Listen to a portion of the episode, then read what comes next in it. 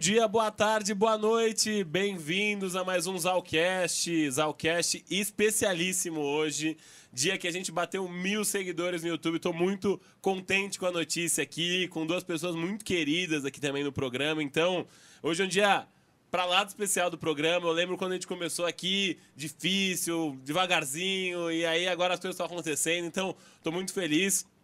Se você não se inscreveu no canal do YouTube, já aproveita, se inscreve no canal, deixa seu like aqui, já aproveita, dá aquela moral pra gente. Pra quem não sabe, eu sou o Léo Zalkman, host e rosto desse podcast aqui. E o Zalcast ele tem uma missão de ajudar você que está assistindo a gente transformar seu potencial em potência. Então, nada mais a ver com o tema do programa hoje, o nosso programa com mil seguidores no YouTube pela primeira vez, para falar como você ser promovido na empresa que você está trabalhando. Então, a gente está com pessoas aqui que. Eu tô até. Com, tomar cuidado aqui de falar o cargo delas, que eu tô com medo de já terem sido promovidas nesse meio tempo que a gente combinou o programa. Então, provavelmente pode ter acontecido já. Então, eu vou pedir até para eles me corrigirem nesse meio do caminho se eu tiver, tiver rolado uma promoção nesse meio do caminho aqui. Então, pessoal. Começar trazendo para a mesa nosso meu querido amigo Fabiano Salgado. Ele é intraempreendedor, head de é, Customer Experience da Único IDTech. Trabalhou em mais de 12 anos de atuação em gestão de projetos, pessoas, empresas como Nuvem Shop, 99, Falcone, Fundação Estudar. Ele é palestrante de TEDx, ele é professor, investidor anjo e contribuiu com o desenvolvimento de mais de 20 mil profissionais na sua jornada. Fabigol, Fabiano Salgado, bem-vindos ao cast pela primeira vez. É um prazer ter você aqui, Fabi. Meu amigo, um super prazer estar aqui com você. Principalmente nesse dia especial, né? Verdade. Que vocês completam os primeiros mil seguidores de muitos milhares que é virão é pela aí. frente aí. Então, super prazer estar aqui contigo e com a Bia. Tenho certeza que a gente vai ter um papo super legal aí sobre carreira. Maravilha. Confia, Fabi. Confia, sempre. Confia. Esse é o lema. É né? o lema. Vocês vão, vocês vão entender por que, que o Fabiano soltou esse, bordão do Fabiano que eu, há seis anos que eu conheço o Fabi, há seis anos que ele usa o Confia aí e tá dando certo, não, sempre não é, Fabi? Sempre dá certo, sempre dá certo. É, maravilhoso. Confia, confia. confia. E tô aqui com a Bia Padrão, que ela já tá íntima das câmeras aqui. Oi, família, família Ana, ela é da Ana Paula Padrão, por isso que ela tem familiaridade com as câmeras, não, não é, Bia? Ela é executiva de vendas pela Uber. Professora de liderança e mentora de carreira, acumula mais de 15 anos no mundo corporativo com passagens por Uber, WeWork, TV Globo, tem MBA em gestão de negócios pela SPM, é, graduada em jornalismo pela UFRJ e é professora da Conquer e também mentora de carreira. Bia, pela primeira vez também no Zalcast, podcast inédito aqui. Bem-vinda, prazer ter você aqui depois de a gente ter conseguido marcar que a sua agenda tá Rio, São Paulo, Nova York. Então, grande prazer ter você aqui, Bia.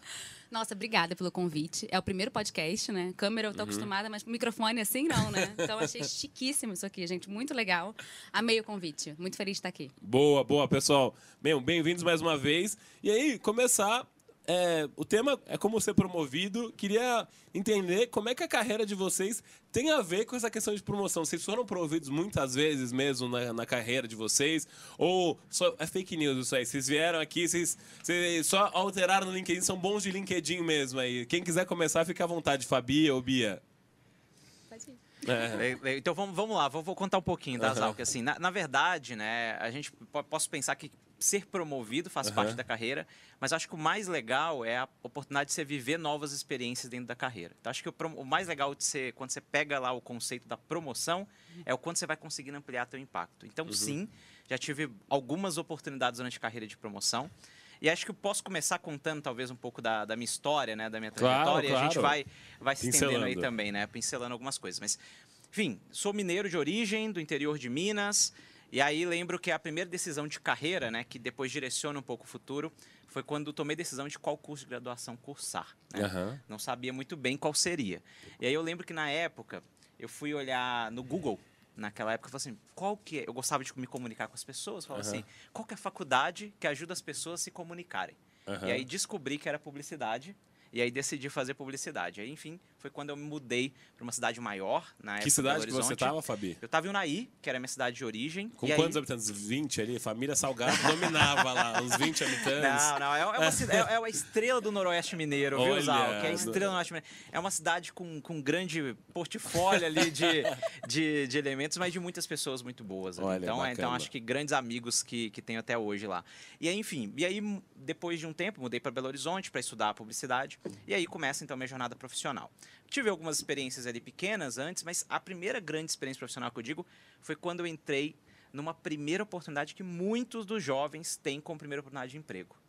Qual que é tem algum tem um chute aí de qual seja? Primeira oportunidade de emprego, é. office boy, alguma coisa é, assim? muitos bem entram com ah, office boy. No meu caso foi atendente de telemarketing. Olha. Né? E aí eu acho que tem um ponto interessante que foi o primeiro momento que eu olhei para minha carreira e falei assim: estou começando agora, que, que eu quero construir da minha carreira para o futuro? E aí eu lembro que quando você chega num ambiente de telemarketing, você entra num galpão com muitos lugares assim.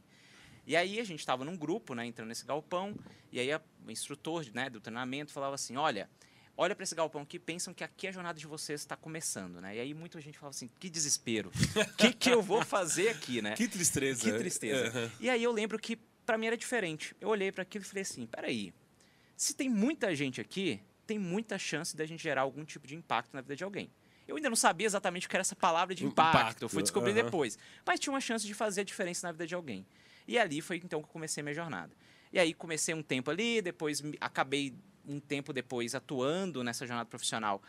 Passar pela primeira promoção, virei supervisor de pessoas, líder de pessoas. Com que idade mais ou menos, Fabi? 18 anos. Nossa. Nossa e aí, novo. sabe que loucura? Porque quando você vira a primeira vez liderança, eu brinco que você mais aprende o que não fazer Verdade. do que o que fazer. Com 18 anos ainda? Nossa. Com 18 anos e eu tinha 20 pessoas na minha equipe, todos eram mais velhos que eu.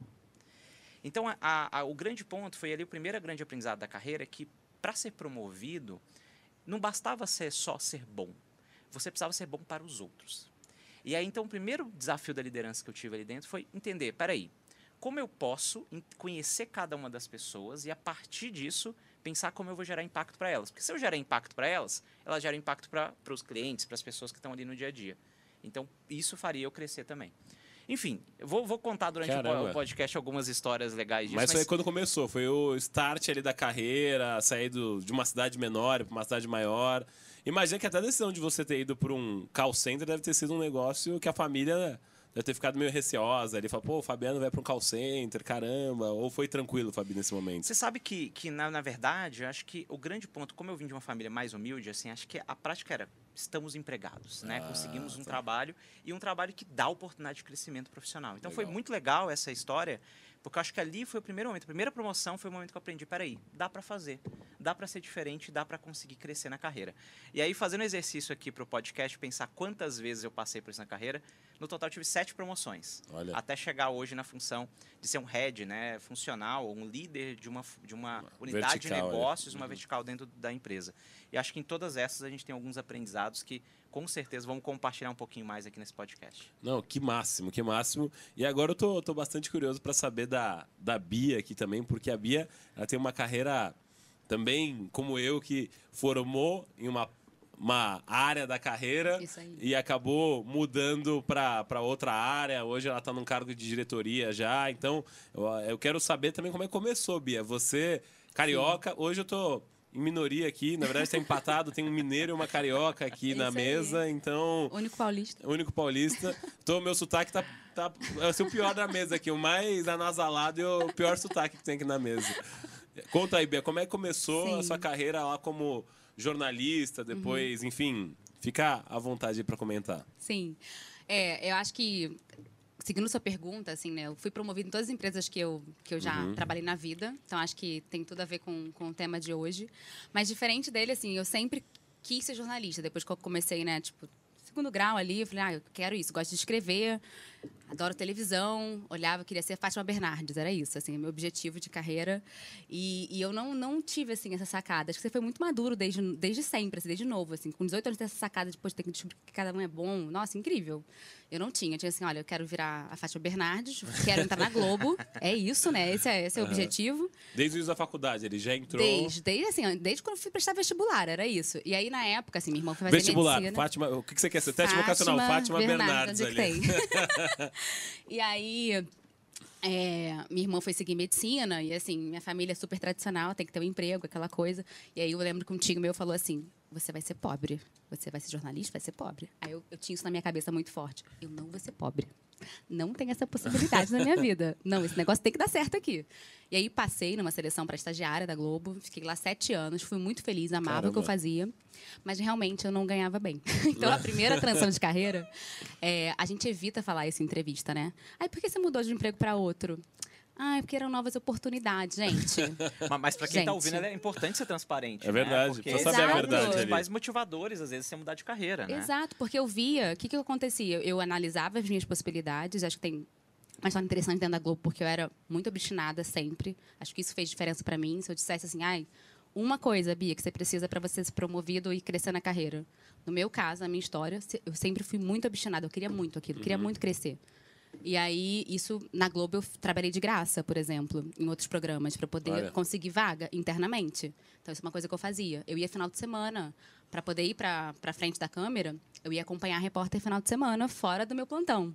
Então, assim, eu era realmente assim focada naquilo.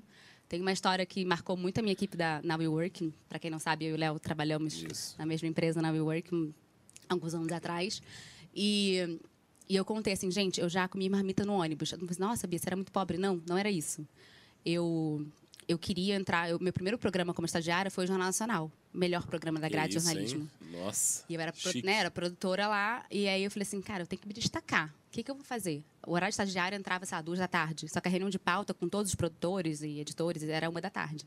Eu saía da faculdade, eu já tinha meia hora para comer e chegar de ônibus da faculdade até o estúdio da Globo. Uhum. Então eu almoçava dentro do ônibus para chegar na reunião de pauta, porque eu né, uhum. queria crescer. Então, acho que minha, minha abertura é essa e a minha transição, como eu contei, foi motivada por eu não achava uma oportunidade dentro de crescer financeiramente mesmo, assim. Acho uhum. que tinha chance, eu estava muito perto, assim, de, né, de ter uma posição importante no vídeo, que era o que eu gostava de fazer, mas realmente financeiramente não tinha nenhuma perspectiva.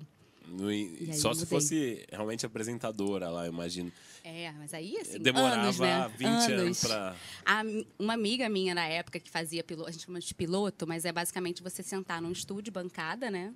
E você treinar aquilo, você fazer piloto. Tá? A minha amiga que fazia na época, agora ela tá, enfim, está no Jornal Nacional, tá sucesso. Mas olha quanto tempo demorou. Eu saí da Globo em 2012. Dez, dez anos. anos agora. Dez anos. Uhum. eu não tinha esse tempo. Então, assim, eu tinha que me bancar. Lógico. Então... A caminhada, o que eu vejo de muito parecido, tanto que na concepção do programa eu sempre achei que tinha que ser vocês dois juntos, é sobre essa obstinação, assim, sabe? Por carreira, de correr atrás. Sempre via tanto o Instagram de um acompanhando um mais de perto, outro mais de longe, momentos diferentes da carreira. Estavam sempre. Um estava dando aula na Conquer, o Fabiano estava dando aula em um evento da Fundação Estudar, dando uma palestra no interior de Minas. Então, isso sempre me chamou muita atenção. Eu fiz, meu, são pessoas que estão bem na carreira e mesmo assim estão sempre buscando fazer alguma coisa diferente para se desafiar.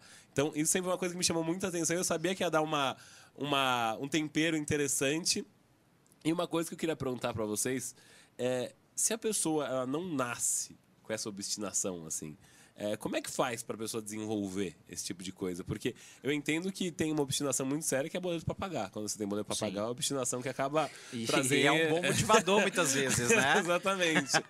Mas além do boleto para pagar, tem gente que às vezes, ah, não sei como é que eu começo. Fala, meu, eu, eu quero ser promovido, mas às vezes eu não sei o caminho, assim. Por onde que a pessoa começa para ela conseguir, enfim, chegar onde ela quer chegar ou meu, entender. O, ela às vezes está infeliz no trabalho, ela não sabe como é que ela se posiciona, que eu, eu vejo que muita gente vai procurar vocês para falar de carreira. Então, é, eu queria muito escutar vocês sobre como que a pessoa começa se ela não tem essa obstinação dentro dela. Eu acho que às vezes tem muita coisa que é inata. Você de almoçar marmita, o Fabiano às vezes de estar tá como é, telemarketing ali. Então, como que a pessoa desenvolve isso? Você acha que dá para desenvolver? É uma coisa que você nasce? Eu, eu, acho que super. É, na verdade, eu nem acredito que a gente nasça necessariamente com isso. Uhum. Tá? Acho que é uma coisa que você realmente desenvolve. Eu, eu, gosto muito quando eu penso nesse conceito, assim, e que era uma coisa que lá na época, lá atrás, eu não sabia disso. Eu fui entender depois, eu falei. E tem até um discurso do Steve Jobs que é interessante, que ele fala no final é, de ligar os pontos, né? uhum. né? Então, às vezes, a gente só vai entender algumas coisas depois. Então, naquela época, eu não sabia disso. Mas tem um conceito muito legal de uma, de uma estudiosa chamada Sara Sarasvati, que acho que o Léo deve conhecer, acho que talvez a Bia também, que ela fala que assim, comece primeiro pelo que você tem, com quem você conhece, né? E, e, com isso você vai conseguindo avançar. Então acho que na minha carreira um exemplo muito prático disso foi quando eu saí do eu saí do telemarketing porque eu estava estudando a graduação E aí, fazendo publicidade, eu chegava na sala de aula, via que todo mundo, é, ninguém fazia, trabalhava com algo parecido com o que eu fazia. Todo mundo estava em agências. Aham. E eu falei, peraí, preciso sair daqui, ter uma experiência em agência para falar, é isso que eu quero seguir de carreira ou não. E aí fui para uma agência. Gente, foram seis meses fantásticos. Quando deu, deram seis meses de carreira, eu falei, não é nada disso que eu quero fazer da minha carreira. Então, falei, não é isso que eu quero seguir. E aí se conecta muito com esse conceito, porque nessa época eu pensei, tá bom, então se não é, o- não, não é o caminho que eu quero seguir, como é que eu começo a me posicionar de uma forma diferente no mercado? Então, acho que o primeiro fato, assim, de tudo é você começar a despriorizar aquilo que você não quer fazer. Uhum. Então você começa a despriorizar o que você não quer fazer. E aí você começa a ter a consciência de sobra menos coisa ali que pode fazer sentido na tua trajetória. Uhum. E como é que você vai desenvolver esse próximo passo?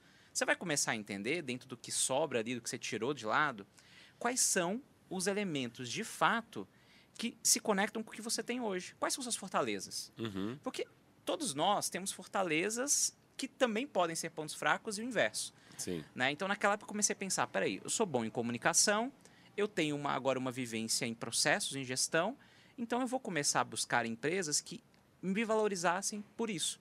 E aí foi quando eu cheguei no estágio da Falcone, que era uma consultoria de gestão para uma vaga em comunicação. Falei: peraí, é aqui que é a porta de entrada que eu vou entrar. Olha. Então, acho que muitas vezes a gente, se, a gente para para pensar o que eu preciso ter. Né? E eu acho que a gente sempre precisa começar a pensar, tá, o que, que eu tenho hoje que já me ajuda a avançar um passo para chegar onde eu quero na minha carreira. É, até porque nunca que você, como supervisor de telemarketing, tinha expectativa que você ia trabalhar na Falcone dois ou três anos depois ali, imagino, Fabi. Não, não, não, nem sonhava.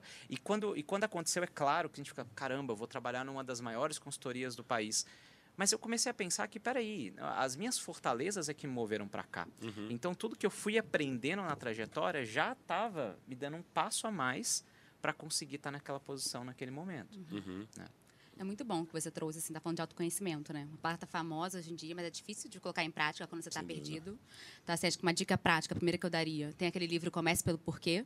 Quem tem preguiça de ler. Simon Sinek. É, isso aí, do Simon. É, quem tem preguiça de ler, tem vídeo, né, no YouTube, dá para resumo do livro, dá para fazer isso.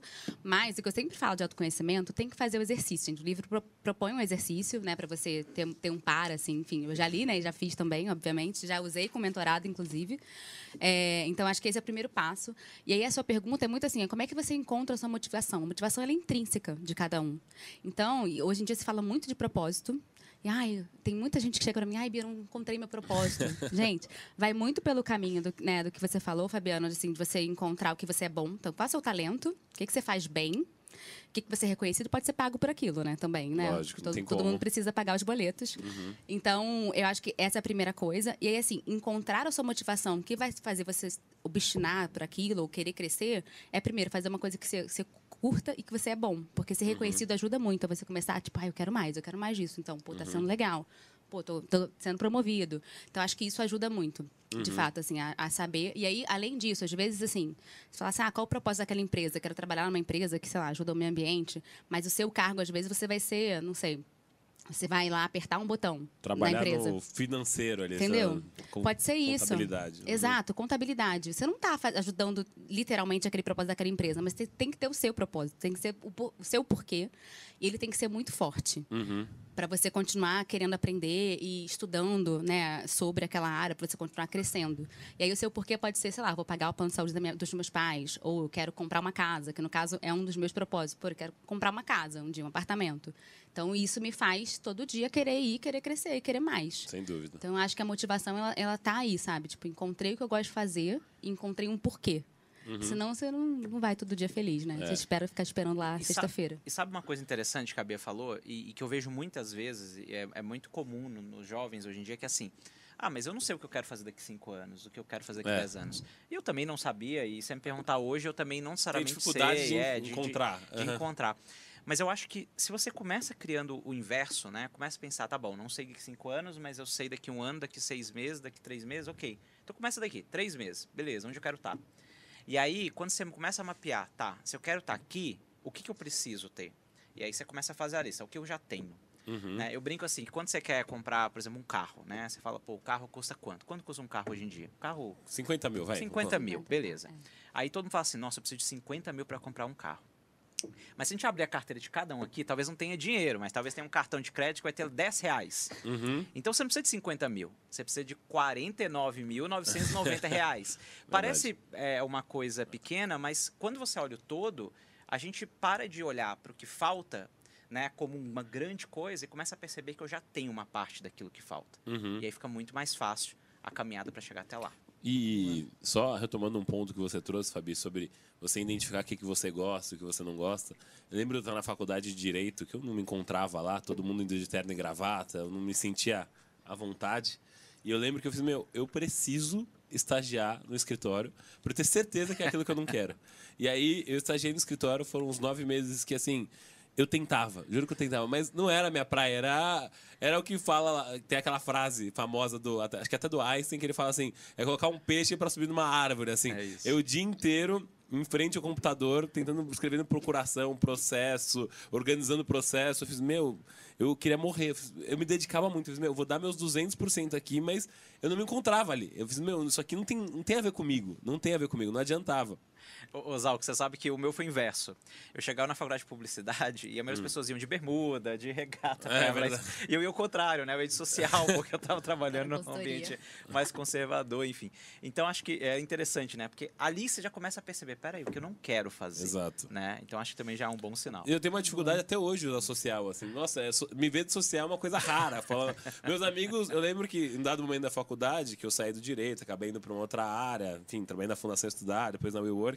Eu ia de shorts, às vezes trabalhar, de calça jeans. Um professor falou, falou para mim um dia, falou, você nunca vai ser nada. Cara, você está no quarto ano da faculdade, você não trabalha. Eu falei, professor, mas eu trabalho, você não trabalha na área.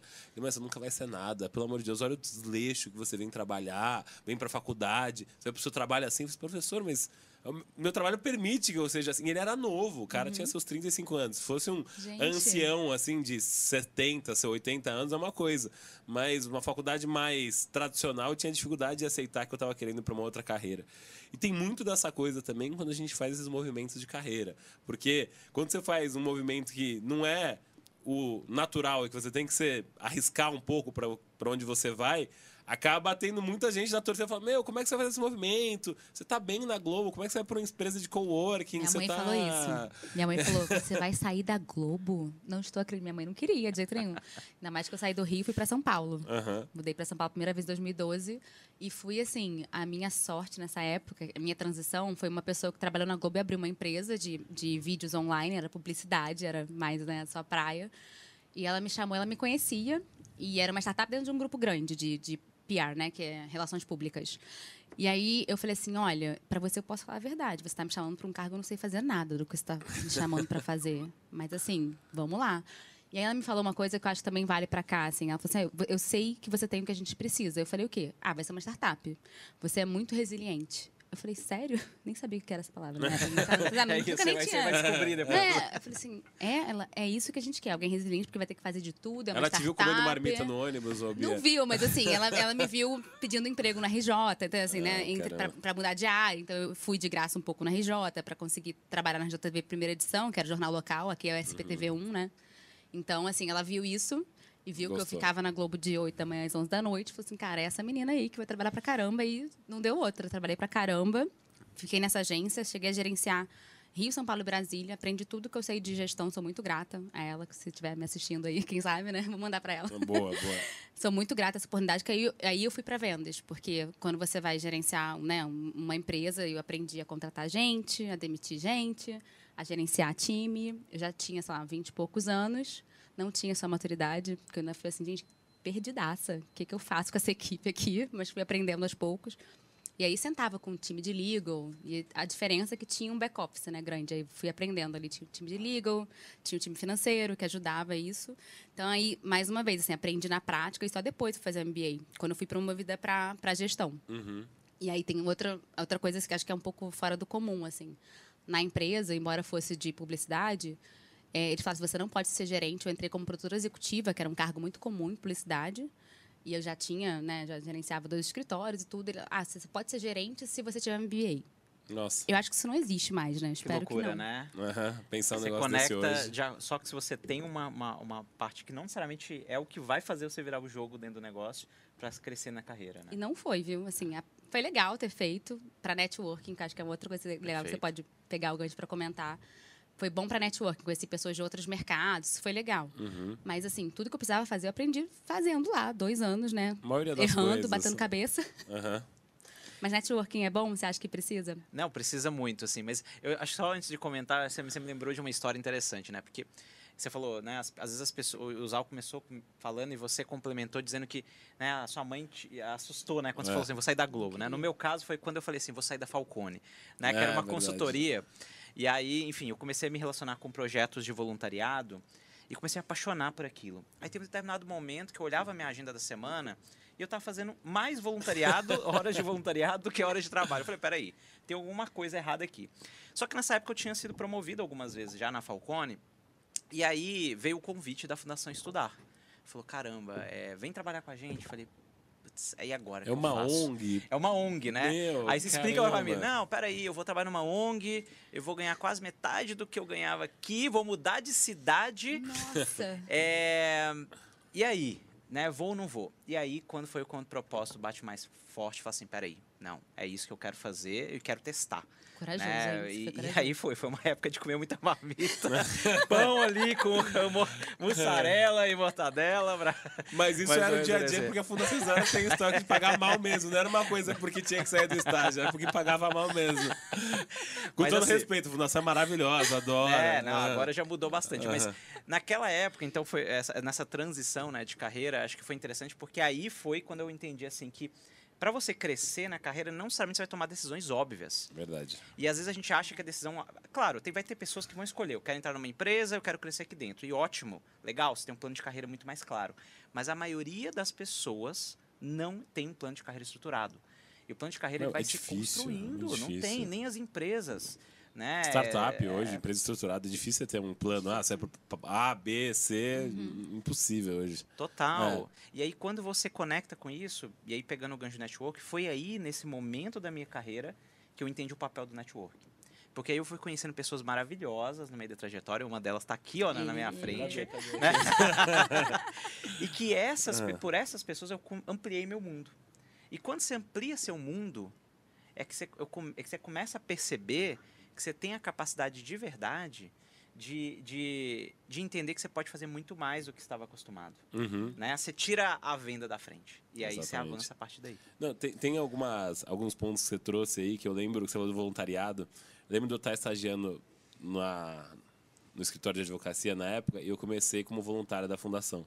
E eu lembro que é, eu trabalhava no, no escritório, eu contava os dias pra fazer o voluntário da fundação. Cara, contava os dias, eu não ia ganhar nada. Às vezes eu ia pro Rio, tirava coisa, dinheiro do bolso. Eu vou, vou trabalhar na fundação, vou, conhecer a escola XYZ, vou fazer imersão em empreendedorismo, vou fazer um curso de, vou dar um curso de liderança. Eu lembro que eu contava os dias, nossa, faltam sete dias para dar o curso. E aí, é, eu falei, meu, acho que eu quero trabalhar nesse lugar. Eu falei, porra, acho que eu tô como voluntário aqui, mas eu vou aplicar para essa vaga. Eu tinha tanta certeza que eu ia passar. Cara, eu vou passar, vou passar, vou passar. Cara, meu sonho é trabalhar lá. Eu lembro de eu estar na última fase de entrevista, eu tava com o Rômulo, que até vocês dois conhecem conhecem. Aí eu tava. Eu nunca. Me marcou muito isso. Eu fiz. Eu, Romulo, ó, vou ser muito sincero pra você. Trabalho. Eu tô aqui em várias instituições aqui, centro acadêmico, Liga de Empreendedorismo, mas eu nunca trabalhei numa empresa que não fosse na área do direito. Então, assim, é um risco me contratar? É um risco me contratar. Mas eu vou me dar, cara, eu vou, eu vou dar 200%, eu vou. Tá, é minha chance da vida, assim. Eu vou me entregar 200%. Eu lembro dele falar essa frase. Léo, pra gente boa sempre tem lugar. Cara, é fica tranquilo. Cara, aquilo lá me marcou tanto, tanto. Tem uma gratidão pelo Rômulo imensa. Depois ele me levou para o Work um tempo depois. Então, isso, isso me marcou. E é muito verdade. A gente acaba ficando numas noias de falar, putz, será que se eu fizer, às vezes, o MBA, óbvio que o MBA, qualquer coisa vai agregar, mas às vezes o, o, a sua dedicação e a sua resiliência acabam agregando tão mais do que você ter uma hard skill, ter uma habilidade técnica tão Sim. boa, assim. Então, isso para mim me marcou muito quando eu comecei para a parte mais de vendas, uma parte mais corporativa, do que eu imaginava estando no direito. Porque direito eu acho que é um mundo completamente diferente uhum. do que está acostumado. Não sei se. Acho que publicidade e jornalismo é mais parecido com o mundo é. corporativo. Então, Tudo eu não sei. ali, né? Eu não sei o quanto Sim. vocês sentem de diferença. E para recrutar, como é que vocês conseguem identificar esse tipo de coisa, gente? Como é que vocês identificam da pessoa se ela tem. Vocês preferem olhar a parte técnica, preferem olhar essa resiliência dela, porque você não consegue saber se a pessoa comer a marmita indo para pra Globo ali durante esse processo. Como é que vocês identificam isso? Olha, é, você tocou num ponto que eu acho que é importante. A gente falou no início de obstinação, você falou uhum. aí, né, de vontade, assim, é. sabe? Até a Cris Junqueira, eu sigo, enfim, sim, sigo sim. ela lá, né, diretora do Nubank. É, ela fala muito sobre isso, assim. Eu também ouço muito, estou na área de vendas, né? Então, uhum. ouço muito conteúdo de vendas. Vontade, ambição, brilho no olho. Normalmente, isso ganha, ganha é maior isso do que uma hard skill, assim, que né, uma uhum. habilidade técnica uma pessoa tenha. Então, a vontade de fazer, porque ela vai aprender. E acho que isso é importante colocar aqui. A gente vai trocar de profissão, provavelmente, ainda, né? Assim, vão surgir novas profissões. Exatamente. Eu tenho uma enteada de oito anos, provavelmente ela vai trabalhar com uma coisa que nem surgiu ainda. Seu é marido muito trabalha provável. com metaverso? Exato, assim. né? Uma coisa completamente nova.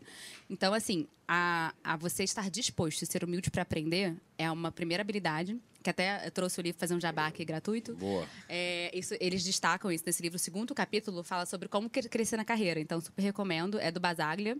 E o prefácio é do Bernardinho, então, né, gente, o negócio, é, o negócio é, bom. Eu nem li né? tudo ainda, tô lendo, tô aos pouquinhos é. aqui. Eu comentei no início que eu falei assim, gente, eu comecei a ler o livro, aí comecei a marcar, começou a ficar tudo marcado. Eu falei, bom, acho que eu vou fazer um Excel desse livro. Boa, boa. Tem que fazer um segundo para você fazer do, falar do livro aqui no Zalcast, Vamos Bia. trazer ele, não, olha boa. só. É, olha, boa, melhor, melhor. Faz os três, co-host, você de co-host aqui comigo. Exato, incrível. Mas é, eu acho que, assim, em termos de recrutamento, é claro que, dependendo da área, você tem que ter alguma habilidade, você tem que checar, fazer teste, etc., sem problema.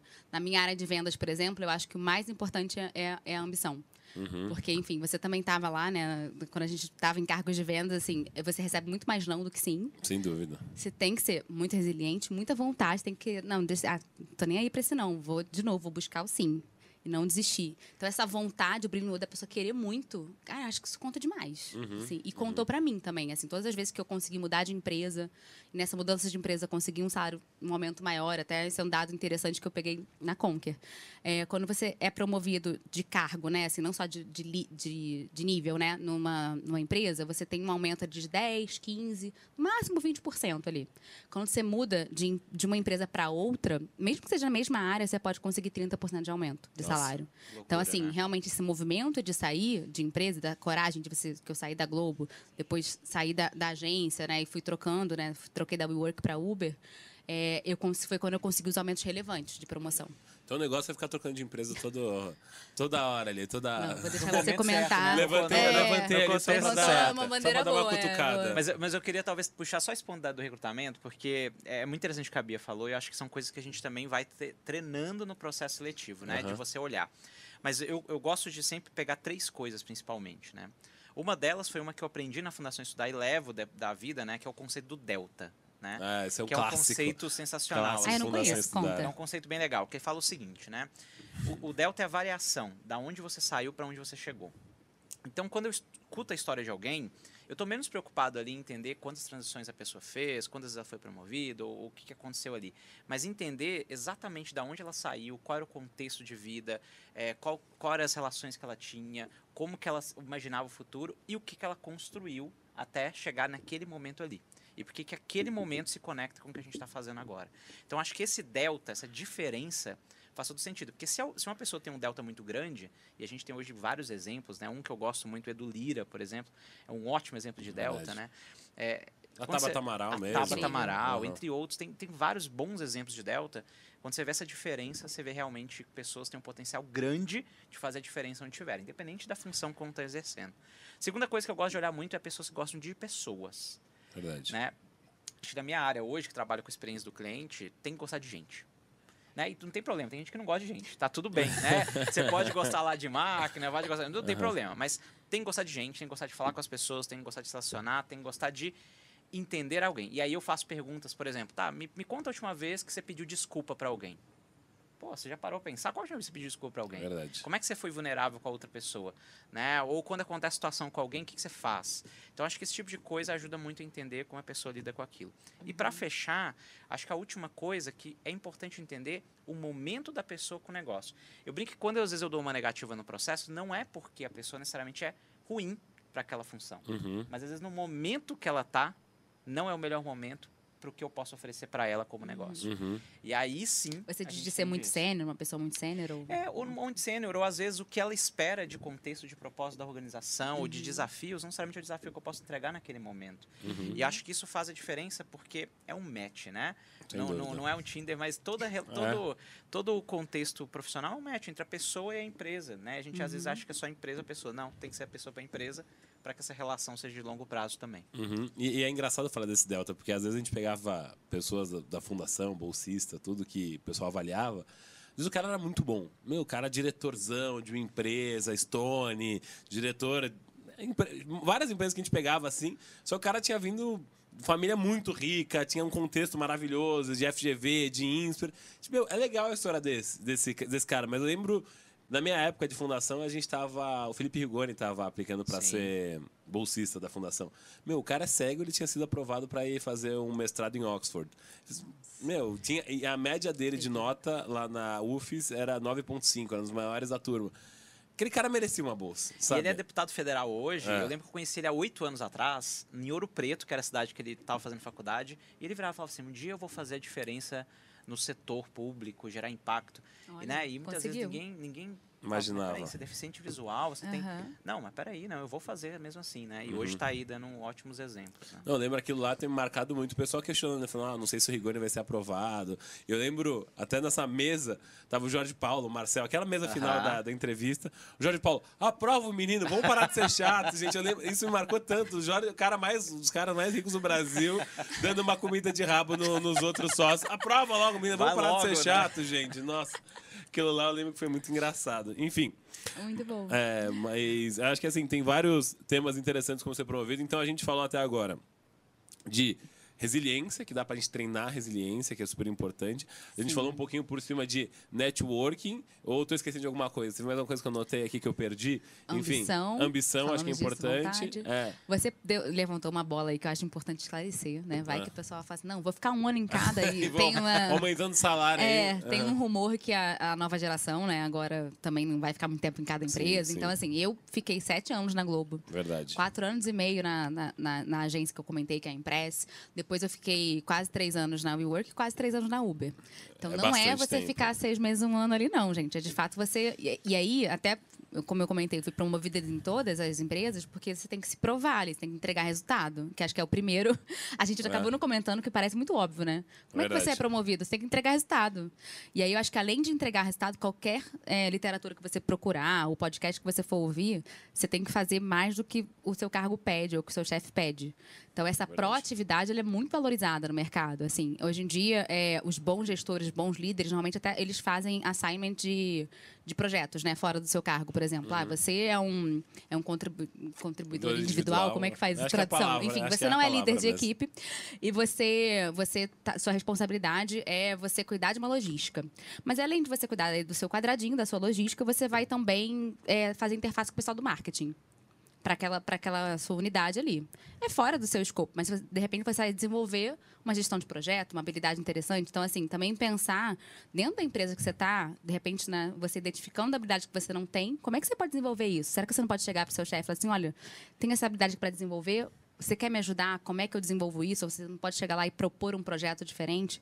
É claro que dentro da polêmica que passou agora do daquela demissão silenciosa, sabe? Ah, o quiet quitting lá. Quiet quitting e tal, sei lá. Eu, eu sou contra por conta do termo, né? Assim, eu vi tipo, até você falando, você falou no seu Instagram. Falei, uhum, falei. Verdade. Eu sou contra pelo termo, sou a favor de você trabalhar às 8 horas, porque acho que dentro de tudo que a gente está falando aqui, poxa, você ter ambição, ter vontade, se desenvolver, né, e entregar mais do que... Você dá para fazer nas 8 horas. Uhum. Mas eu tenho, enfim, uma opinião polêmica. Eu acho que a gente, eu já fui essa pessoa, né? Falo por experiência própria. A gente trabalha muito errado, né? Assim, na verdade. verdade. A gente te, é pouco produtivo nas oito horas que a gente deveria trabalhar e aí acaba extrapolando, e, enfim, tem burnout, tudo isso. Mas eu acho que dentro das horas que você se propõe, dá para fazer mais do que seu cargo pede, dá para fazer também uma coisa importante, marketing pessoal. Verdade. Como é que você promove o resultado que você entregou, não só para o seu chefe, para outras pessoas, né? Também. Não sei como é que a tua experiência uhum. nisso. Mas, assim, eu sempre usei isso a meu favor e acho que me ajudou. Então, total, assim. E acho que tem um negócio interessante que você trouxe, Bia, que eu super concordo, que é entregar resultados, né? É, eu Porque... falar exatamente isso. entregar, exatamente gente, isso. assim, não, não, não, tem, não tem como você crescer na tua carreira se você não gera valor para o negócio, assim, uhum. né? Claro que você pode gerar valor para as pessoas, gerar valor para o cliente, gerar valor nas relações, mas tem que gerar valor para o negócio. A ponto de sem contestar, se esse cara não for promovido, todo mundo vai sentir injustiçado, injustiça na Exato. empresa. Fala, é, bom. E é interessante porque quando a gente é promovido, né, eu, eu tenho a, a impressão não é que você precisa estar pronto para ser promovido, mas você precisa naturalmente já estar tá, às vezes apto para fazer aquela função. E é diferente estar pronto, porque pronto você vai se desenvolvendo naquela função. E uma forma de você estar apto é quando as próprias pessoas ao redor falam: caramba, você está entregando um resultado, teu impacto de uma forma muito diferente dos seus pares.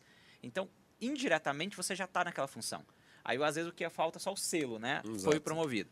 Então, acho que esse é o grande ponto, assim. Mas eu queria acrescentar mais uma última coisa que eu acho que vale nessa, nessa lista de, de palavras uhum. aí que a gente está levantando, que é, de um lado, você me entrega resultados, mas você precisa também construir relações de confiança. É verdade. Com outras pessoas. E aí vem o confia, né? Nessa uhum. história aí também. Sim. Porque eu, eu... Não, faz um parado. É politicagem? Porque perguntaram isso lá. Politicagem. Não, Mais uma não pessoa é. perguntou. E, e sabe que, o que é relação de confiança para mim? Tá? A relação de confiança uhum. para mim é o seguinte: você tem uma, você precisa entregar um valor. Só que quando você para de olhar o seu valor como a sua área, o que você faz, você começa a olhar o valor da empresa, do que as outras pessoas fazem, você começa a pensar numa relação. Eu tenho um livro que eu gosto muito, que é o do Adam Grant, que é o Give and Take. Né? Give and Taker, é, exatamente. Exatamente, é, bom, é muito, muito bom, bom que ele fala, ele fala muito que as, as pessoas que mais evoluem na carreira são aquelas que são doadoras, Givers. né? Uhum. Givers. Ou seja, que eu quero doar para o outro sem interesse, mas eu sei que por isso, isso vai me gerar valor também. E na relação de companhia significa, você está na tua cadeira hoje, imagina o seguinte, estou na minha cadeira hoje, estou fazendo meu trabalho. Mas peraí, eu conheço o trabalho do outro? O que, que ele precisa entregar de meta? Porque quando chega numa reunião de trabalho, que é muito comum, às vezes você vai ter uma empresa maior, você vai chegar numa reunião de trabalho, cada um quer entregar uma meta. E aí você vai discutir a sua meta, a sua entrega versus a entrega do outro. Uhum. Mas quando você está numa carreira né, profissional assim, você precisa entender, tá, o que eu preciso entregar de valor, mas o que, que o outro precisa entregar de valor. E aí você para de querer entregar só o seu valor. Você pensa como é que eu ajudo o outro a entregar o valor. E, gente, porque o crescimento numa organização é feito por outras pessoas. Uhum. Então, outras pessoas precisam validar. Porque só você assumir uma cadeira sem validação dos seus pares, dos seus, seus stakeholders, né, seus relacionamentos internos, você vai fazer uma função só de papel. É, assim, tem a coisa pejorativa do, da politicagem, mas assim, tem a parte positiva da politicagem de você se preocupar com as pessoas que estão no seu entorno ali, querer que elas estejam bem e se preocupar com a meta do outro. Porque tem gente que é muito boa contribuidora de dó, que não tá nem aí, sai entregando, entrega que nem um maluco, mas não trabalha bem com o time ali. Isso. Tem muito disso. E, e, assim, o pessoal chama de politicagem, mas às vezes é você realmente se, se preocupar, bem, né? conversar, se dar bem. Sim. Você nunca vai ser promovido se você não se der bem com o seu gestor e com os seus pares, provavelmente. Sim. Então, Quantas pessoas que a gente vê no corporativo falam, meu, essa pessoa é ótima, mas você vai tomar um chopp com essa pessoa é insuportável. Às vezes você tomar um chopp com ela, que pessoa difícil ali, então... Você sabe que a, é, foi interessante, quando eu, eu, eu, saí, decidi sair do impacto social e ir para... Corporativo ali? Voltar para o corporativo, né? E fui para 99. Fui fazer entrevista, né? Quando cheguei a fazer entrevista, e aí o diretor na época falou assim: legal, a gente conversou meia hora no escritório e falou assim: olha, tá no horário de happy hour, vamos tomar uma cerveja juntos e continuar lá a entrevista? E aí fui pro happy hour com o pessoal uhum. e a Boa gente continuou ali o papo, né? E eu me lembrei muito disso porque... E aí, né, depois de um tempo, assim, eu fui ouvindo de outros gestores também, falou peraí, eu tomaria um café com essa pessoa, eu tomaria uma cerveja com essa pessoa. É. Né? Isso é um bom sinal que você. você faria um podcast com essa pessoa. Faria um podcast com essa pessoa, né? Por que não? E isso não quer dizer que você precisa. E, e, aí tem um cuidado também, só que eu queria também reforçar que assim, às vezes não é, não é só ser gente boa que você é promovido. Exato. Agora, se você Sim. entrega resultados e consegue construir relações de confiança com os outros, uhum. você já está aí dois passos na frente para garantir um crescimento de carreira também. Sem dúvida, sem dúvida. E é, e é curioso isso sobre resultado que eu lembro que na minha última experiência que eu estava como executivo de vendas na Cloud Kitchens, que eu fiz, eu dei um downgrade quando eu estava na WeWork, eu estava meu já como responsável de uma região lá da WeWork, quando eu estava em vendas, tudo. Só que assim, eu apostava que seria, como eu fui o terceiro funcionário da empresa no Brasil, eu apostava que seria um up na minha carreira se as coisas dessem certo. Eu tava, sabe aquela coisa, all-in? Eu fiz, cara, deixa eu ir all-in aqui. Eu acho que é a chance de eu, dar, de eu dar uma guinada na minha carreira agora. Eu lembro que, assim, oito meses eu trabalhei que nem um louco. Tanto que eu fui o vendedor ali que mais trouxe resultado para a empresa durante esses oito meses. Eu fiz, meu, se eu não ia prover agora, eu vou sair. Eu fiz, cara, eu lembro que eu tava tão firme na minha decisão uhum. que eu fiz, meu, não é possível. Tá, tá incontestável. Eu lembro da galera falando, nossa, não merece ser promovido, nossa, merece ser promovido. E quando tem esse sentimento de uhum. injustiça, se, ah, se a pessoa não for promovida, a gente vai pegar mal. Tinha outra menina de operações, a Carol, a Carol Pinguim. Uhum. A Carol, se ela não for promovida, nossa, é uma injustiça no próximo Sim. ciclo de promoção. Então tinha muito disso. As pessoas sentem quando a pessoa merece ser promovida. É engraçado isso, porque a gente acha que é uma coisa. Não sei como é que é. Você que faz mentoria de carreira bastante, que o Fabiano também. Eu não sei como é que as pessoas chegam para você, porque existe até essa aura, assim. A pessoa, meu, a pessoa Sim. tem que ir, agora é a hora dela, vai. Ela tá fazendo mais do que a carreira dela. E uma coisa que vocês dois falaram é fazer um pouco mais do que tá dentro do seu escopo de trabalho. Você vai ser promovido se você fizer um pouquinho a mais. Não se matar de trabalhar, mas assim, você tem que estar minimamente acima do que da entrega do que o pessoal está esperando e fazendo um pouco a mais. Como é, que, como é que o pessoal chega para vocês e o que, que você orienta nesse caso, Bia? Para chegar ao ponto da pessoa ser incontestável dela ser promovida? Assim, você dá alguma orientação nesse sentido? Como é que você faz hoje nas suas mentorias? Sim, acho que além do resultado, né, assim, ela anotar, isso é um exercício que a gente esquece de fazer normalmente, uhum. sabe? Anotar as coisas que você entregou, os projetos que você participou, porque na hora de você buscar a sua promoção, você tem que contar essa história, tem que ter um storytelling de, poxa, olha o valor que eu gerei para a empresa, né, até para você negociar um aumento de salário, né, ou mesmo uma mudança de cargo. Então, olha o, que, que eu entreguei. Então, anota, isso é uma coisa que as pessoas esquecem demais mais. Bem, Anota bem o que legal. você já fez.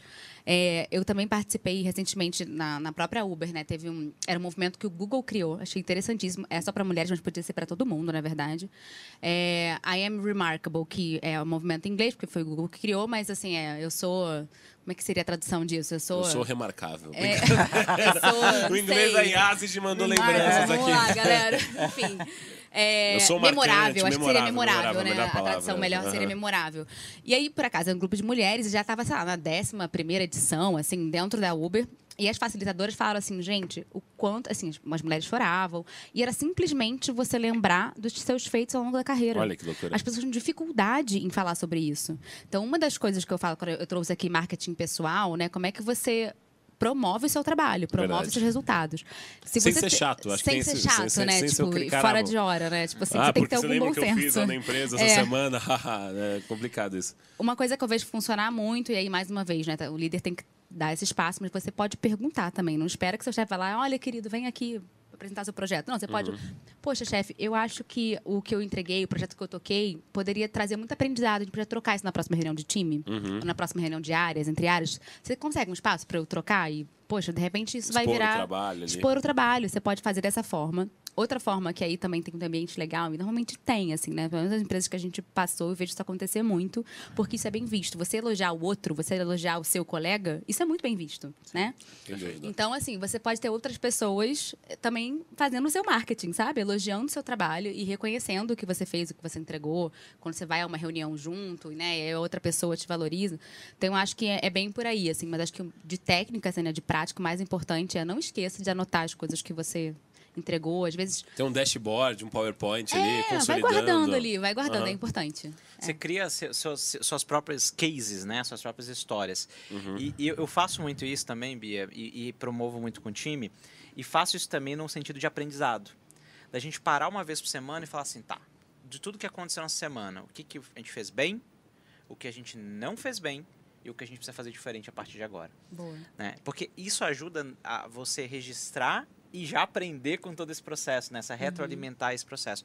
E acho que foi um dos pontos também que que foi me ajudando a entender o que, que eu precisava melhorar para dar os próximos passos de carreira. Olha. O que eu precisava fazer diferente também. Então, acho que é, é uma dica bem legal mesmo. Quando você fazia essas reuniões, você tinha esse sentimento, hoje, é, hoje, hoje eu faço isso com todas as semanas, a gente para toda sexta-feira, a última reunião do dia uhum. da sexta-feira é, gente, reunião aqui, pode tomar cerveja se quiser, a gente vamos, é uma conversa, mas é uma conversa de aprendizado. Vamos parar aqui e pensar que, que eu aprendi nessa semana. E aí e faço isso. Então, o que, que eu fui bem, o que, que eu não fui bem, né? E nós como time, e o que a gente precisa fazer diferente a partir de agora para a semana seguinte. Isso eu faço profissionalmente, mas pessoalmente todo domingo. Olha. Eu tiro Olha. lá uma hora, né? Quem, quem, me segue no Instagram vai ver lá que é o Weekly Planning. planning eu vejo, né? eu é um momento semanal que eu falo, uhum. peraí, o que, que eu aprendi nessa semana e que agora o que, que eu preciso focar na semana que vem para ser diferente? Porque a sensação que a gente tem é que a gente a promoção ela acontece quando acontece uma foto, né? Bah, agora foi promovido porque fez algo fantástico. Mas a promoção é um vídeo. Uhum. É uma história que você vai construindo até chegar o momento que as é coisas de fato acontecem. Uhum. Sim. E a gente fica tão na loucura do dia a dia ali que a gente dificilmente para pra fazer essas reflexões ali, Fabi. É, é bem interessante você falar disso. E talvez, até estava comentando com a Bia nos bastidores um pouco antes da gente começar, que uma das coisas que mais me chamou a atenção quando eu fui para a Suécia agora fazer esse curso é que todo dia, durante o curso, tinha momentos no final do, do curso que era de reflexão sozinho. Era sem influência de um, de outro ali. Você tinha que fazer uma reflexão sozinho do que, que você aprendeu, o que, que foi legal, o que, que não foi legal, o que, que você vai lembrar e vai levar do curso a partir, do, a partir de hoje. Eu ficava puto, eu disse, cara, tô pagando aqui, não tô tendo aula, que absurdo. Mas depois de um tempo, eu vi que isso me fez refletir até sobre minha carreira. Eu falei, cara, pra onde que eu quero levar agora minha carreira, sabe? E eu fiquei muito marcado com aquilo. Eu falei, porra, parece uma besteira, mas é um negócio bem importante a gente parar, refletir e entender para onde que eu quero levar. E você sempre usa a metodologia que bom, que pena, que tal? Você vai levando assim, ou Fabi? Vou levando que bom, que pena, que tal. Às vezes vou levando hits e misses, né? O que foi bom, o uhum. que não foi. Então, acho que vai dependendo. As metodologias você pode ter várias, né? Mas eu acho uhum. que o uhum. mais importante é você não se prender, é, não deixar de passar o aprendizado que você teve naquele, no que tudo que você viveu. Uhum. Se foi bom ou se foi ruim, tá? É, eu, eu, eu, às vezes eu vou numa reunião eu falo, nossa, sair dessa reunião foi, não foi legal. né? E aí eu falo, peraí, tá, então agora eu sofro um pouco, porque a gente, é humano. Lógico. Não Sim. quer dizer que você vai sair, nossa, perfeito. Não, tem dia Sai que não é chateado, bom, tem dia porra, que não é legal, uma merda, né? entendeu? Lógico. Mas aí você para, depois passou o sofrimento e fala, peraí, agora deixa eu entender o que, que eu posso aprender e fazer diferente. E isso é a essência de você confiar no seu potencial, porque cada um de nós tem um potencial para crescer. Sim. Acho que quando você consegue juntar tudo isso, fazer pequenos aprendizados, isso vai te ajudando a fazer essa trajetória ser mais ágil. Exatamente, exatamente. E o que eu queria perguntar para você, vocês, vocês dois têm essas duas experiências, então pode ser para os dois, acho que para a Bia principalmente.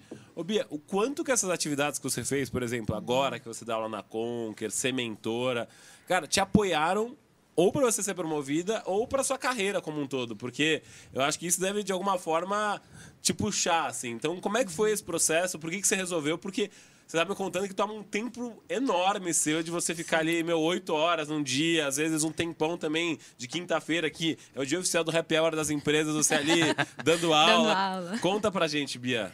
Nossa, eu acho que. Sabe como me ajudou? Assim, eu recebi primeiro um convite né, da Conquer e aí fiz um processo seletivo para ser professora lá. Não sei como é que você também é, né? Também, que você comentou, também. grande coincidência. uhum. é, e aí me ajudou é eu perceber. Eu estava naquele momento, né? Eu não tinha time, não era gerente, uhum. eu tinha sido gerente antes, assim, por oito anos, mas naquele momento, na carreira, na Uber, eu não tinha time. E aí eu fui convidada e eu adorei. Eu falei assim, gente, agora eu me lembrei por que, que eu gostava tanto de, de ser gerente de time. Eu amo ajudar as pessoas na carreira delas, assim, tipo, uhum. é um prazer, assim, é, você comentou um pouco disso, assim, ah, você do, se doar, né, para o outro é uma realização que eu faria de graça. E eu comecei, de fato, a fazer de graça a mentoria para os alunos da Conca que me procuravam depois pelo LinkedIn. Ah, vamos marcar um bate-papo. Eu fazia de graça. Falei, nossa, é muito legal ajudar as pessoas. Às vezes, assim, um caminho, uma coisa que a gente acha que é besta, assim, sabe? Já me perguntaram assim, poxa, Bia, como é que eu peço um aumento? Cara, é uma coisa é pra gente, se você já passou por isso, sabe? Você puder ajudar outro. E aí eu me lembrei o porquê que eu gostava tanto disso, assim, sabe? O que, que eu faço, o meu porquê lá. Uhum. Acho, que é, acho que é esse meu porquê, assim. É essa troca, assim, poder ajudar os outros a crescerem também, porque é isso, assim, a gente vem de baixo e você poder contribuir, nem que seja um pouquinho com a trajetória do outro, para o cara chegar mais rápido, sabe? Onde você conseguiu chegar. Então, eu acho que me ajudou nesse forma, nisso, assim, nessa confirmação do porquê que eu estou fazendo isso, assim, sabe? Sim. Por que eu gosto tanto disso. E aí eu lá, postei algum, algum post meu lá e o um dos seguranças da, da WeWork, não sei se você conhece ele também. O Rômulo lá. Rômulo, ah, é, sim, queridaço. Ele... Queridaço. Ele era um dos seguranças do prédio, assim, ele não era formalmente da equipe, mas eu fazia com que ele fosse, ele participar das reuniões de, é, de sexta-feira da gente da equipe, para ele poder também, né, ver outros assuntos, assim. E aí ele fala, não, mas eu quero mesmo a carreira de segurança. Eu nem era coach de carreira nessa época, mas eu sempre tive essa curiosidade. O que você quer fazer da vida? O que você gosta? E aí ele falou, não, eu quero isso, segurança, investigação, eu curto muito isso. E ele, não, ele, me, ele comentou que ele tinha que tirar carteira. E eu falei, então você vai. E ele saía mais cedo, sabe? Assim, tinha um uhum. esquema lá, a gente conseguiu organizar. E aí ele veio me agradecer pouco Olha tempo atrás. Massa. Ele falou assim: Bia, consegui um novo cargo, subi, fui promovido, né? Essa é a melhor coisa. Um novo uhum. cargo numa outra empresa, porque eu tenho carteira. E você foi a pessoa que contribuiu para isso. Então, às vezes é nada que você faz, sabe? para ajudar outra pessoa. E, nossa, eu quase chorei, né? Ele mandou uma mensagem linda, assim. É a melhor é, história, né? Mas você sabe que esse tipo de atividades extracurriculares, né? Da, uhum. da, do ambiente profissional ou extra trabalho core, né, o principal que você tem, para mim isso me ajuda talvez também em duas coisas além disso, assim. Acho que gerar impacto na vida das pessoas é a base. Isso é muito legal, é a melhor coisa que tem, energia pura. Mas tem duas coisas também quando eu trago para o ambiente profissional que é muito rico, que é, por exemplo, né, o que a gente está fazendo aqui agora é uma troca de ideias. Né? Sim. E aí eu, eu, isso vai me ajudando a refletir sobre algumas coisas. Falar, peraí, acho que isso a Bia falou agora, isso que, que o Léo falou agora, isso são coisas que eu poderia usar no meu dia a dia também. Uhum. Então acho que quanto mais você vai fazendo coisas diferentes, quando eu estou numa sala de aula, eu ouço um aluno e falo, peraí, agora eu estou refletindo também sobre aquilo. Então quanto mais eu falo, mais eu também aprendo sobre Verdade. esse processo, que é a melhor forma da gente aprender. Mas tem uma segunda coisa também, que é que a gente falou, você falou um pouco do extra mile, né? Aquela Uhum. entrega que eu preciso fazer além do meu resultado. Mas eu acho que essa entrega do resultado não é só você entregar, você tem que vender 100 sem você vender o 120. Essa entrega tem que ser o, o 20 a mais está fazendo, não é o 20 a mais do teu resultado, é o 20 a mais que vai gerar um impacto grande no negócio. E como é que você entende isso? Quando você entende o macro. Então eu lembro que uma das coisas que me ajudou também, a- uma vez que eu entrei depois em ambientes de startup, de crescimento dinâmico, foi parar de olhar só para o resultado que eu tinha que entregar e começar a pensar assim, tá, o que, que o CEO está pensando agora de resultado? O que, que os diretores, a alta liderança está pensando de resultado? Uhum. E quando eu vou conversando com outras pessoas do mercado, eu vou começando a entender o que as outras empresas estão pensando também. Verdade. E aí isso me traz ideias que eu jogo no meu dia a dia e falo, peraí, se a outra empresa está assim, como é que eu posso então pensar como é que eu avanço, a- como é que eu ajudo a minha empresa a avançar para também entregar um resultado similar? Uhum. Então esse é o famoso benchmark, né, ou a troca de melhores práticas, Uhum. É um, é um aspecto muito legal de mentoria, de ser professor e assim por diante. Sem dúvida, sem dúvida. Pessoal, eu queria só puxar um gancho, que a gente tá caminhando já pro final do programa, por incrível que Ah, não, pareça. não, não, não, Zalk. Poxa, agora que tá bom. Agora que tá ficando legal, né? Agora que a exatamente, gente agora que bala tá- o negócio. Agora que tá indo bem ali. Que assim, acontece muito com o pessoal de duas coisas, na verdade. Tem muita gente que fala, cara, eu tenho um chefe insuportável, eu tenho um chefe insuportável, como é que eu lido com ele? E tem uma outra coisa também da pessoa dar uma brochada quando ela se sentir injustiçada naquele ambiente de trabalho. Fala, pô, eu tava lá no ambiente de trabalho, entregando pra caramba, tô ali há 10 meses, um ano, meu, entregando, não fui promovida. Cara, como é que eu me motivo de novo? Então, são duas perguntas aí, cara, que são meio interligadas, porque você tá num ambiente ruim, às vezes vai ter um chefe chato. Então, como, que você, como é que vocês lidam com isso? Vocês já passaram por isso, tiveram que, enfim, vencer essa barreira. O que, vocês fizeram pra, enfim, vencer esse obstáculo?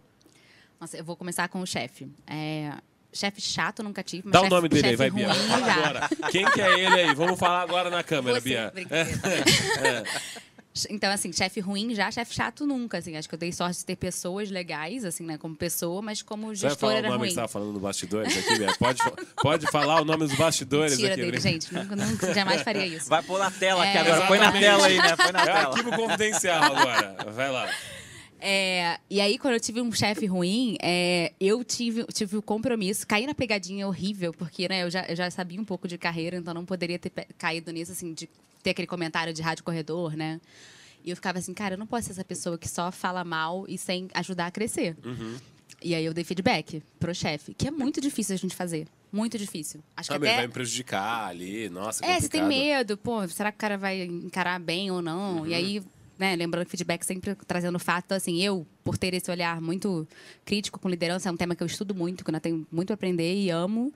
é, eu anotei frases, assim, sabe? Tipo, anotei Dele? frases, dias, é, tipo, então, assim, era um feedback muito estruturado. Olha. É, e aí dei esse feedback pra esse cara, pelo menos contribuir com alguma coisa, né? Que dizer, rádio recorredor não vai ajudar ele em nada. Sem dúvida. Né? Assim, então, se eu de, de fato der um feedback pra ele crescer, ótimo. Então, quando um chefe é ruim ou um chefe é chato, a primeira coisa que eu daria de conselho é tentar se conectar com ele. Talvez você não tenha conseguido se- conectar com ele. Isso tem que vir também da gente. Que às vezes a gente já pega um bode da pessoa, a gente já se afasta ali. Sim. Então, assim, acho que primeiro tenta, né? Tem que tentar. E aí, como é que você se conecta com as pessoas? Comunicação, né? Aquele que a gente chama de one-on-one, mas é basicamente uma prática, uma conversa ali, né? Vocês Uhum. dois. É, tenta descobrir o que ele gosta. Porque às vezes você vai tomar um café, de repente só teve, teve ali, você não teve interesse nenhum de conhecer o cara, porque você já falou assim, ah, o cara é chato. o cara ou ela, né? Ela ou ele. E aí, tenta en- entender o que a pessoa gosta, ter outras conversas, se conectar com aquela pessoa e, de repente, aquela relação vai melhorando, Uhum. né? Então, assim, isso pode acontecer. de fato pode acontecer. E aí, se realmente não rolar, aí você tenta mudar, né? Não vai ter muito jeito. Então, a minha dica para chefe chato seria essa. E eu queria deixar uma outra, uma última dica aqui de que é uma também um, uma coisa que você pode usar para ser promovido. É, pergunta o que, seu chefe, o que é importante para o seu chefe não só o que, você espera de mim, né? Que normalmente vai ter ali, se, né, se for uma boa liderança, você vai ter tipo, o, que, que o seu resultado esperado. Mas o que, que você espera de, além disso? Qual é a sua prioridade? Como eu te ajudo? Tá. Gente, isso é muito maduro do liderado. Como eu te ajudo? Fala, pergunta isso pro seu chefe. Vai te ajudar. Não, e faz toda a diferença. Acho que a Bia, enfim, completou muito do que eu ia falar aqui também. É, e talvez eu queria só complementar, né? Acho que além da, da, questão de você se conectar, dar o feedback importante, porque às vezes a gente não se preocupa com isso, e é verdade, assim. O feedback ele não é só de, de cima para baixo na hierarquia, Cara, também é de baixo para É cima. tão difícil dar um é feedback muito. pro chefe. Eu, eu fiquei assim, nervosa, gente, eu acho que é muita dar, coragem de você real. dar. Não, é difícil. Ninguém é tão gente boa que nem você, Fabiana. Então, a cerveja com a galera. Essa pessoa zen, né? Exatamente. É, mas assim, eu concordo, tá? É difícil. Mas é que eu acho que, assim, você está numa situação, imagina o seguinte, você está numa situação que você está lidando com uma pessoa que você não, tem, não identifica com ela.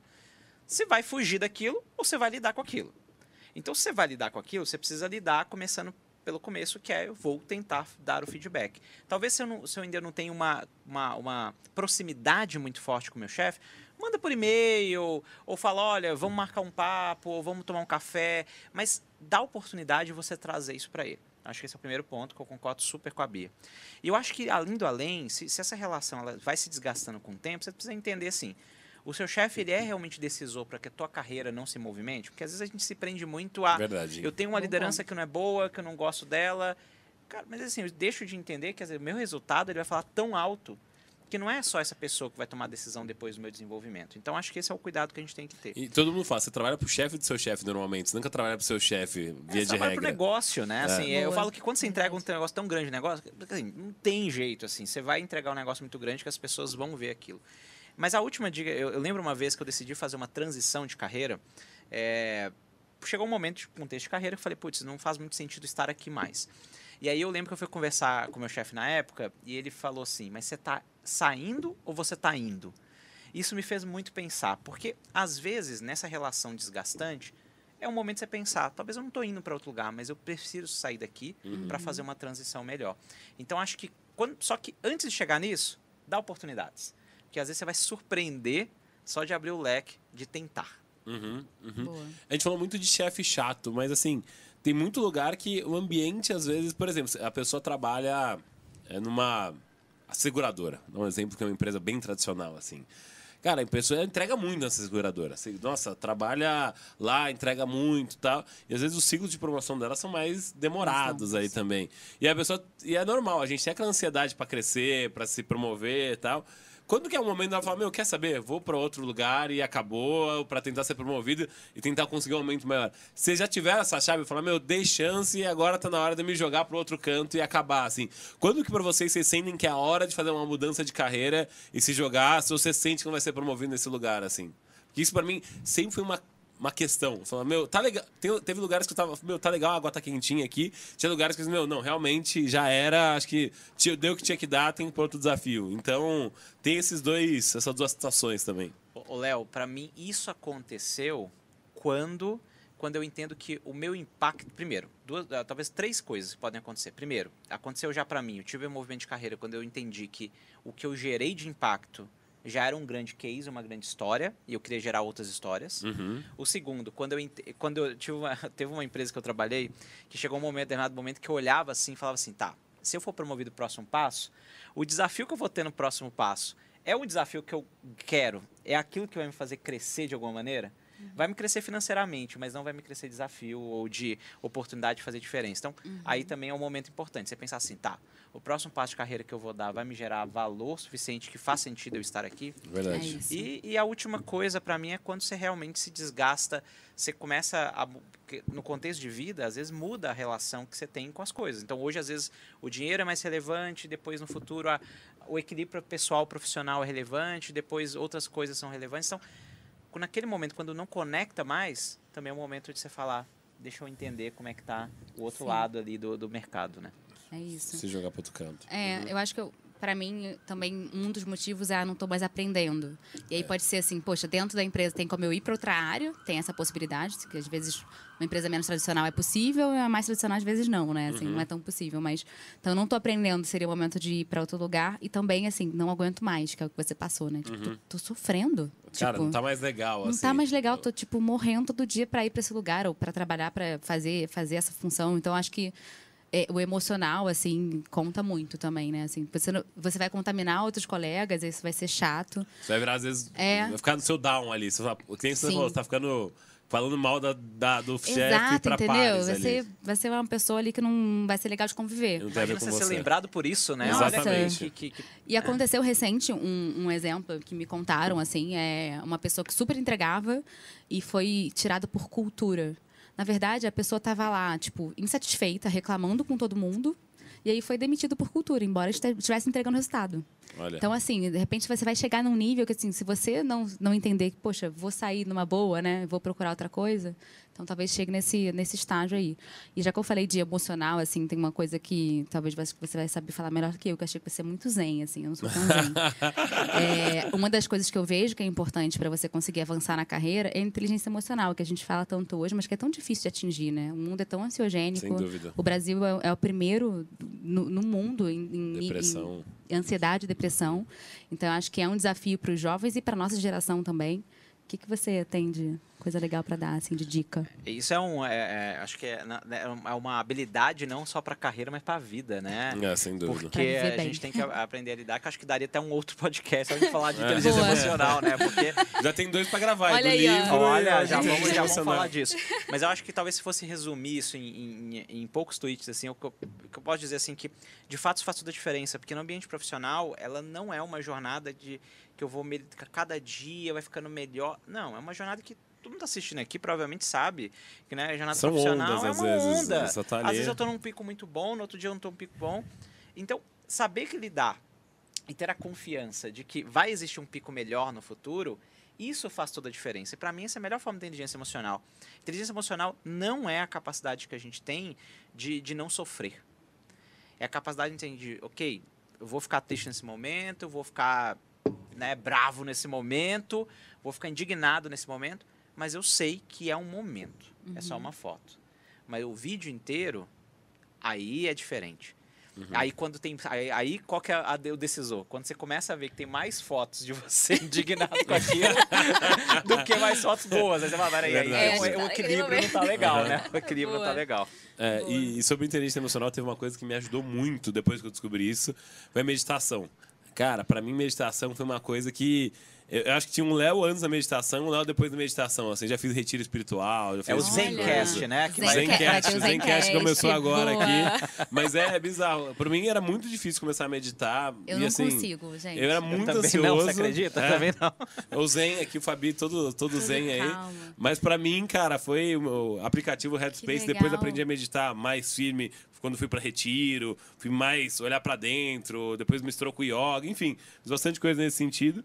Mas eu vou aqui levar a pergunta que tem uma pessoa que está no chat aqui que mandou perguntas, Bruno Correia, aqui no chat mandou perguntas, elogiou o bate-papo, falou que adorou até agora, mandou um abraço para vocês aqui, Fabiano e Bia. Legal. Ele tá, ele falou, gostaria de perguntar para eles quais as melhores dicas para entrevistas. Estou entrando no mercado agora e não tenho ideia do que fazer. Vocês conseguem me ajudar? Bruno Corrêa mandou essa. Então, tem a ver com o papo aqui. Vocês estão aqui, já recrutaram gente pra caramba, então acho que vocês podem ajudar o Bruno aí. Ele tá entrando no mercado agora, né? Tá entrando então, no mercado agora. Entry level ali, primeiro é. e segundo emprego. É, o que eu diria assim, isso é uma, é uma dúvida bem comum, né? O que, que eu boto no currículo? Como é que eu vou, vou para entrevista? Então, assim, o entrevistador sabe que, da sua experiência, né? Então, essa é primeiro, a primeira dica, tá tudo bem. É. tá tudo bem. Então, você não ter tido experiência formal antes não é um problema. Provavelmente você vai ser perguntado na sua vida, na faculdade, se ele tem, ou nos estudos. É, trabalho voluntário conta muito também, se ele tiver, acho que é um bom, uma boa história para contar também. E aí, como ele passou por desafio. Então, já construí, a, a, dica é treinar antes, né? Assim, ainda mais quando você não fez uma entrevista na vida, treina antes, assim, escreve no papel se ajudar para ele. Para mim, sempre me ajudou muito, assim, tanto escrever no papel quanto treinar pro espelho, sabe? Então, assim, faz essas perguntas que são chaves que vão te perguntar. O que, que você prioriza na sua vida? Né? O que, que é importante para você? É, na sua trajetória de estudo, que projeto que você tocou que foi legal? Qual trabalho voluntário que foi legal? Quando você teve, você teve alguma história que você não foi legal com um amigo, me conta como é que você saiu daquilo. Você já falhou alguma vez? Então, uhum. essas perguntas que, para não, ele não ser pego de surpresa, treinar isso antes. Seria a minha dica. É que você baixa até no, no Google, né? A lista de perguntas para seletivo. É. Mas é, talvez o, o, que eu acrescentaria nessa, né, nesses pontos que a, que a Bia trouxe é entender claramente por que, que aquela empresa faz sentido na tua, na, naquele momento da tua carreira. Tá, uhum. tô começando agora, tá bom. Você tem uma série de empresas aqui. Ah, mas eu quero pagar o boleto. Tudo bem. Você, várias empresas podem, às vezes, pagar, a, a te ajudar a pagar uhum. o boleto, né?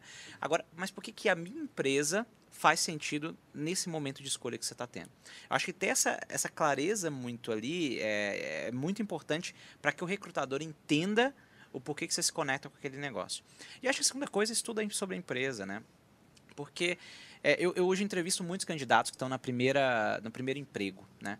E, e, é isso, eu olho muito o delta, então que vale muito o que a Bia comentou, de, de pontos principais, de preparar para aquelas perguntas chaves ali que vão ajudar a entender essa história. Mas vale muito também entender assim se essa pessoa entende o que eu estou fazendo. Uma vez eu entrevistei para o candidato e falei assim, olha, a gente né, a gente está aqui, então vamos encerrar a entrevista. Me conta aqui é, para você, né, o que, que você imaginou dessa função. Não, eu achei super legal, porque eu, eu vou ali programar várias coisas, né? Acho que vai ser super Não, e a vaga Viagem. era para atender o cliente, sabe? Assim, não era para fazer isso naquele momento. Então, assim, peraí, tem alguma coisa que tu não tá conectando ali nesse processo, né? Nossa, caraca, Fabi. Boa. Bruno, obrigado aí pela pergunta aqui, gostei. Espero ter ajudado, muito. aí, a gente ter ajudado é. você, né, Bruno? Aí teve, teve uma outra pergunta aqui da o nome tá meio estranho, eu tô com medo de ser aqueles nome pegadinha, sabe? Então, deixa aqui, deixa o nome aqui pra, pra lá, mas a pergunta é boa. A pergunta veio aqui é no seguinte sentido. É, pessoal, eu vi que vocês contaram muita coisa de ser promovido. Mas, é tá, tá grande pra caraca o texto. É, eu tô tentando resumir aqui. É porque era o tema. Exatamente. Eu vi que vocês contaram muito sobre histórias de serem promovidos, mas teve alguma coisa que não deu certo na carreira de vocês? Então, vamos, vamos recomeçar o podcast aqui. Acho que, que vai dar um novo. Exatamente. Vai dar um novo podcast. Que o pessoal às vezes tem essa também de querer saber, pô, a carreira dele foi tão maravilhosa, assim, a ponto é, de nossa. não ter tido sem defeitos. Então, teve coisa que não deu certo, Fabi e Bia, Bia na carreira de vocês ou não? Ou quase nossa, não... teve demais, assim, é. muito. É, mas vou até dar um exemplo, assim, recentemente eu falei com uma head Latam também da Uber, eu perguntei, eu falei, eu quero chegar onde você está. É, o que, que foi determinante? Ela falou, não desistir. Você acha que a primeira vez que eu fiz uma entrevista virei CEO? Não.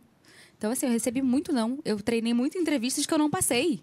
Então, assim, nas empresas que eu passei é porque eu fiz um monte de entrevista que eu não passei, gente. Essa é a verdade. Assim, empresas uhum. que eu uhum. sonhava, Facebook, né? Agora é Meta. Me apliquei várias vezes, nunca ninguém nem olhou meu currículo. Acontece. Sim. Já consegui indicação. Ah, isso é uma outra dica boa que eu lembrei aqui, que eu faço muito isso. É, eu vou, no... tem uma vaga X, uma empresa que eu quero trabalhar. Vou no LinkedIn, procuro pessoas aleatórias que eu não conheço. No Facebook, inclusive, eu fiz isso porque eu, não lembrei. Falei, menina, olha, minha experiência é essa. Meu sonho é trabalhar na empresa, quero fazer isso, já fiz isso na vida, já entreguei esse resultado. Você me indica? Porque muitas empresas. Tem muito que ir. Né? Tem referral, uhum. né? A gente chama de programa de indicação é, formais, tá? São programas formais de indicação.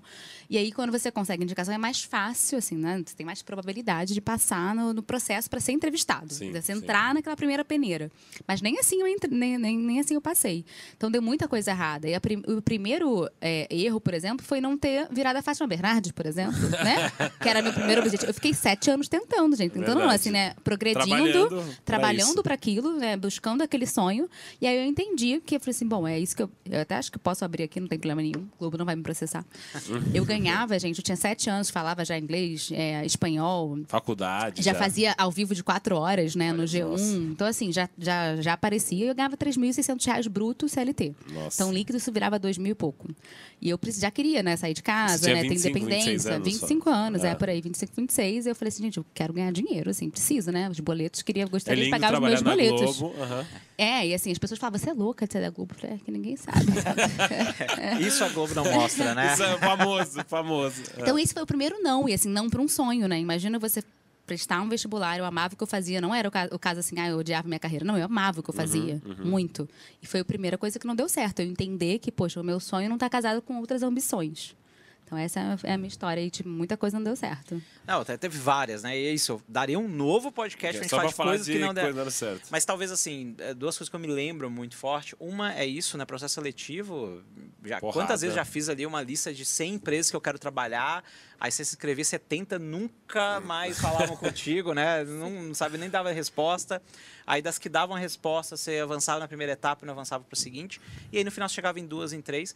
E que aquelas empresas ali que, no, no geral, assim, eu falo que às vezes a gente fica tanto criando a expectativa sobre aquilo, né? Então, nesse caso, quando chegava no final, eu falava assim, poxa, 90 empresas não, não me abandonaram, mas porque tem 10 aqui que, tem- me querem, quer. né? Então, Exatamente. eu, eu acho que, eu, eu acho que uma das coisas que me ajudou muito é sempre olhar pelo, pelo copo meio cheio, né? Claro, e copo meio vazio vai sempre existir. Eu posso falar, eu tenho 90 empresas que não me quiseram, assim. né? Mas tem Né? 10 que Mas deu tem tudo 10, certo. E tá tudo bem, gente. Às vezes essas 10 é que vão ter as oportunidades.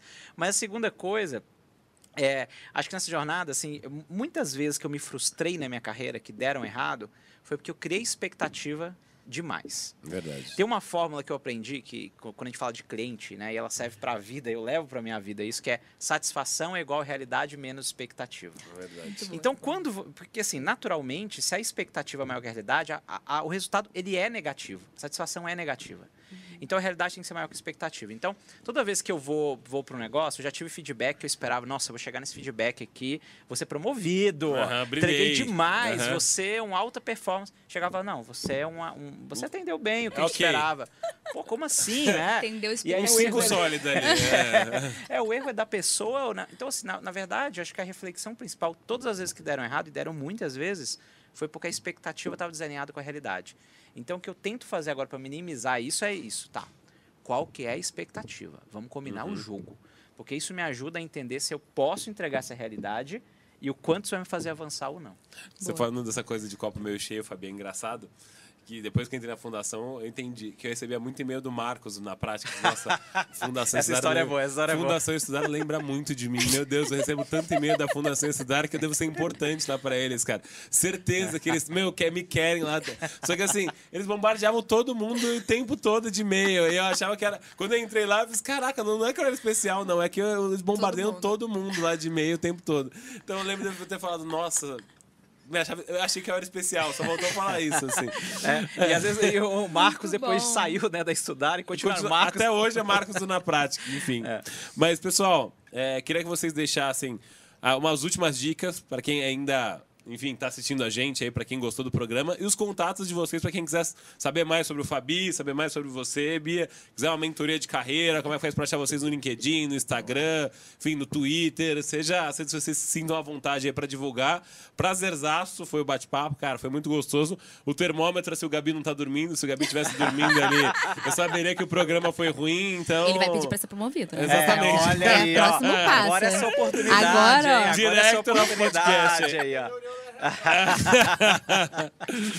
Mas, cara, foi uma delícia o bate-papo. Bia, então, cara, prazer ter você aqui. Obrigado. Espero que seja primeiro de vários podcasts que você venha participar Tomara. aqui com a gente, que a gente já tem tema para vários aqui agora.